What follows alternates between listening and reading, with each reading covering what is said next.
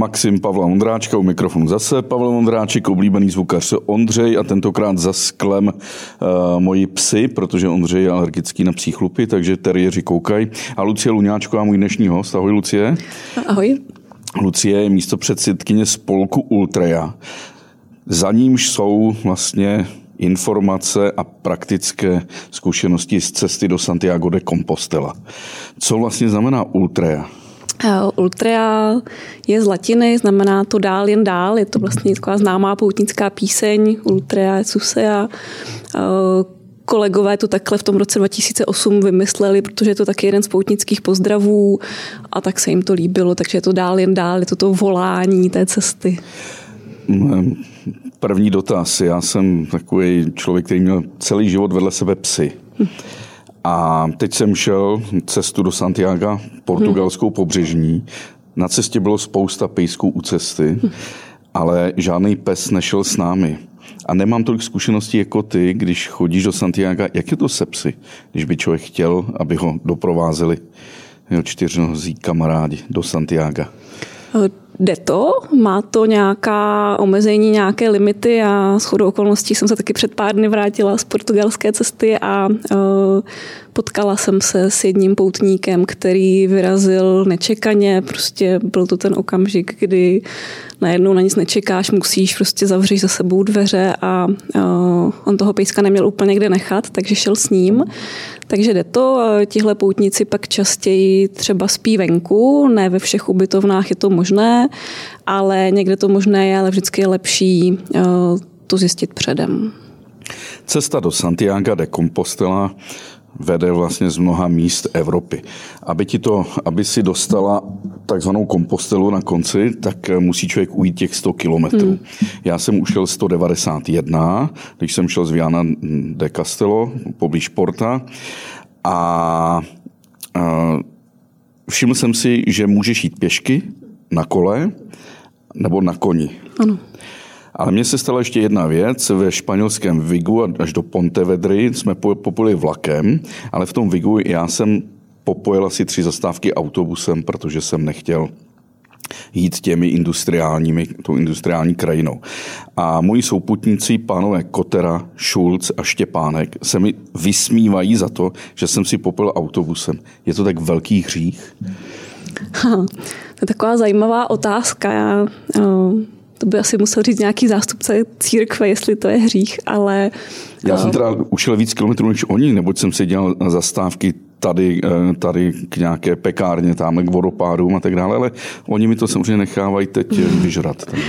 Eh, pro mě je Svatojakubská cesta pouť o velmi intimním setkání sama ze sebou a případně s tou cestou, potažmo pak s nějakou hlubokou moudrostí. A tak jak eh, já tu cestu považuji za něco opravdu velmi osobního a intimního, tak já vlastně v tomhle i respektuju způsob, jakým to kdo dělá. Já to mám nastaveno tak, že eh, pro mě je zásadní tu cestu jít a tak nepopojíždím bez ohledu na to, co vím, nebo co si přečtu, nebo co mi kdo řekne o tom, jak ta cesta vypadá nebo nevypadá.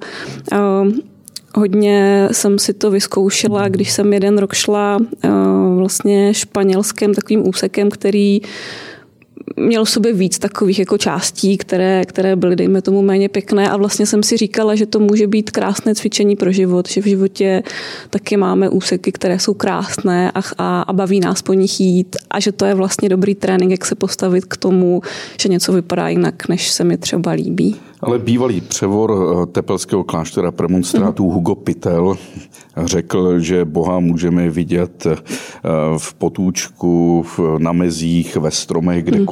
Tak si myslím, že jsem ho mohl potkat i v tom autobuse mm. ve Vigu, když jsem se chtěl vyhnout industrii. Takže Přesně tak. Pánové se můžou vysmívat, ale jim to stejně jako marné. Eh, ušla si skoro 2,5 tisíce kilometrů za téměř 10 let, co chodíš poutnické cesty. Když by někdo vyrazil do Santiago de Compostely z Prahy, mm-hmm. jak dlouho by mu to trvalo asi? Myslím, že to vychází zhruba na takhle tři, tři měsíce. Samozřejmě každý má trošku jiné tempo. Z Prahy je to tuším něco okolo tří tisíc kilometrů plus minus. A ty jsi šla nejdelší úsek z Vezele? Já jsem tu cestu šla na etapy, takže mm-hmm. pro mě je velmi důležité si tu cestu pak přinášet do běžného života. To je to, proč to dělám, že mi to nějak promění tu kvalitu těch normálních dní. Takže já jsem vlastně putovala vždycky dva až tři týdny vlastně každý rok od roku 2013 do roku 2018, 19. A, takže jako nejdíl uceleně jsem byla na cestě necelé tři týdny ta motivace, proč se člověk vydá do Santiago. Já jsem vypozoroval, že je takových 4-5 základních druhů motivace. Hmm. První je samozřejmě ten duchovní, spirituální. Hmm. Člověk hledá sám sebe, hmm. anebo hledá Boha. Druhý je eh, do jisté míry takový odpočinkový. Zažil jsem hmm. několik poutníků, kteří si potřebovali takzvaně vymazat ten mozek, hmm. upgradeovat, vyčistit. Pak byli lidé, kteří uh, přicházeli s určitou prozbou Hmm. Měli doma někoho nemocného, rozpad se jim snah, přáli se, aby se to nahradilo. Pak byli takový družební, že to brali jako, jako jdeme na výlet, jako prochod Praha-Prčice trochu. Jako. A pak byl takový ten sportovní výkon. Hmm. To znamená, co nejvíc ujít za den a co hmm. nejrychleji. Jako. Hmm. Veď Tomáši Kotero. Ale ale dá se to propojit, sportovní výkon mm-hmm. i s mhm. tím, i s tím uh, duševním. Uh, dá se říct, že v průběhu roku jsou lidé, v průběhu roku jsou lidé, kteří uh, jdou spíše sportovnější, sportovněji a ti, kteří chodí třeba na jaře a v zimě, je to spíš tam ten spirituální důvod? Já bych to takhle určitě nezobecnila eh, z toho důvodu, že uvidíme, jaká budou letošní čísla, ale než eh, svět zahnul trošku jiným směrem, tak eh, došlo do Santiago za rok zhruba 360 tisíc poutníků, kteří si vyzvedli ten papír na konci, kteří ušli minimálně těch posledních 100 kilometrů. A že reálně jich bude víc asi? Reálně na těch cestách jich bude mnohem, mnohem víc. Když už člověk do toho Santiago dojde, tak si z velké většiny pro to potvrzení jde. Ale vlastně e, je pravděpodobné, že v prosinci asi nepotkáš moc lidí, kteří by si řekli, budou... to jsem jako nikdy, tak třeba takhle, to těch moc nebude, těch bude asi víc e, v tom létě, ale, ale nezobecňovala bych to. No, my jsme právě si vybrali to jaro právě proto, aby jsme se vyhnuli těm davům lidí. Protože, myslím, červenci, srpnu jsou francouzské a španělské prázdniny hmm.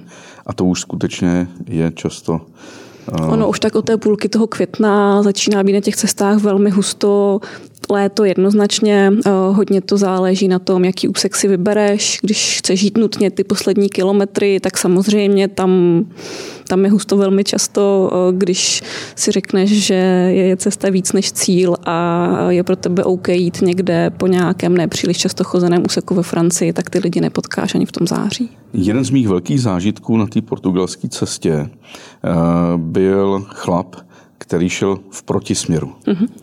A to bylo moc hezký. On opravdu šel do Santiago a šel do Lisabonu. Mm-hmm. Takže cestou vnímal eh, tváře lidí, zatímco když jdeme do Santiago, tak vnímáme především jejich pozadí, když je předbíháme, nebo oni nás. Mm. Jako. Um, tam existuje jedna malá cesta, která jde v protisměru, že jo? Jde ze Santiago do, do Fátimy do Fatimy a pak do Finister. Uh, ne, tak to no. není, jo takhle. Ono je, ono totiž z Porta dolů ještě vede vlastně cesta, která je značená a vede do Fatimy, že, což je pro hmm. Portugalce velmi významné, ale vlastně ta cesta na Finister, o které ty mluvíš, což je jeden z konců světa historicky, pak je ještě Mušia, tak eh, to jsou vlastně dvě místa, která jsou vzdálená od Santiago asi 90 kilometrů a dá se jít takový trojuhelník, dá se jít vlastně ze Santiago na Finisteru, pak na Mušiu a pak vlastně zpátky. Eh, to tak lidi ještě někdy dělají, že když ten čas mají. A kdybys měla doporučit, kdy vyrazit v průběhu roku? Jako jaro a podzim jednoznačně, čím dřív na jaře, tím lépe, čím později na podzim, tím lépe, ale já jsem zase člověk, který na tom má rád právě tu intimitu a to soukromí, takže hmm. pokud někdo miluje jako davy a je mu nejlíp, když má kolem sebe Václavák, tak samozřejmě ať vyrazí v červenci. Ale záleží to hodně podle jednotlivých etap, protože ve Francii třeba takový nádherný úsek eh, vlastně z Lepují do Kong, který vede částečně tak jako kopečkama, nebo zase třeba když se přechází Pyreneje, tak tam třeba ještě touhle dobou může být sníh, takže hmm. to bych zase touhle dobou úplně nedoporučovala. Nejvyšší bod na všech eh, trasách, vzpomeneš si? Nemám tušení, mi tohle vůbec nezajímá. No, tak někdy to člověka musí zajímat, pokud se musí vybavit na cestu, tak nemůže si tahat velice těžký baťoch, že? potřebuješ ho odlehčit, tak někdy musíš vědět, jestli nahoře bude člověk potřebovat péřovku nebo ne. No. Jasně, tak tohle, tohle trošku rámcově řeším, tak to je někde právě při tom přechodu těch Pyrenejí, když se přechází taková ta nejznámější francouzská cesta vlastně před Saint-Jean-Pied-de-Port, tak, tak tam se nějak jako jde eh, vlastně přes hory, ale, eh, ale kolik to má vůbec netuším.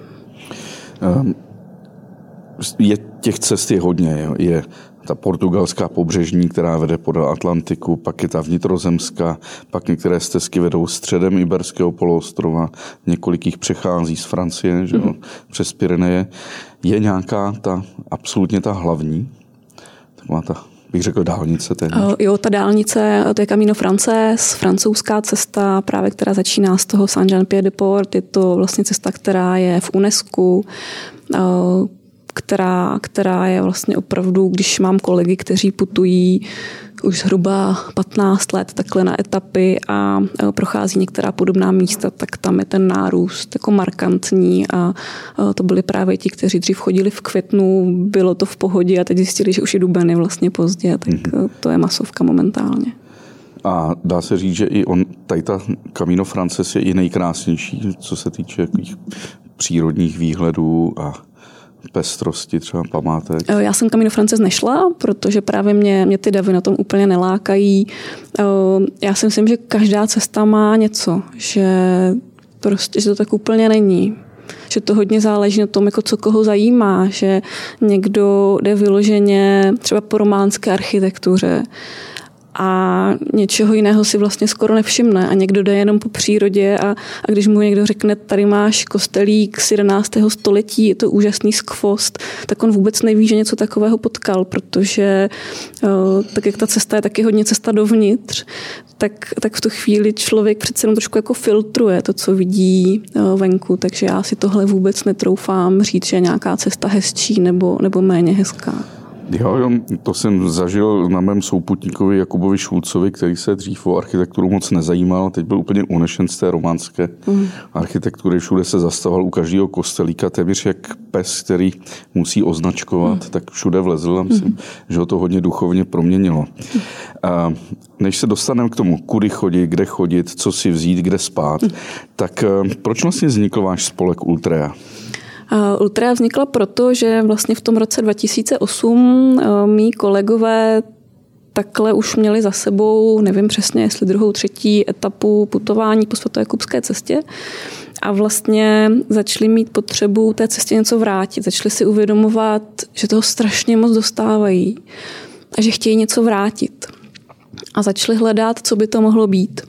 A zjistili, že eh, vlastně naše okolní země, téměř všechny, už nějakým způsobem mají ty trasy vyznačené nějak. A že my jsme vlastně průchozí země a že u nás se to na těch hranicích zastaví, že u nás není nic.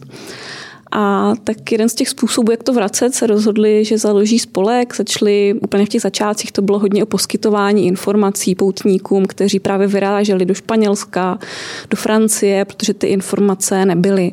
Dneska už je to snadné, dneska je jich spousta, těch zkušeností je spousta, takže eh, vlastně to založili jednak proto a jednak proto, abychom postupně i u nás, tak jak jsme teda průchozí země, ty trasy vyznačili, to byly velmi dlouhá jednání s klubem českých turistů, ale, ale v tuhle chvíli můžeme říct, že máme už asi čtyři roky uzavřenou dohodu, takže ty cesty uh, jsou u nás vlastně nějak uh, vyznačené, dá se po nich jít ale ta, ta původní vlastně motivace byla, byla vrátit něco, co, co dostali.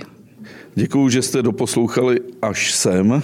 Zbytek podcastu musím vás odkázat na info.cz, kde můžete mít samozřejmě zaplacený všechny podcasty, který Info.cz dělá. Díky.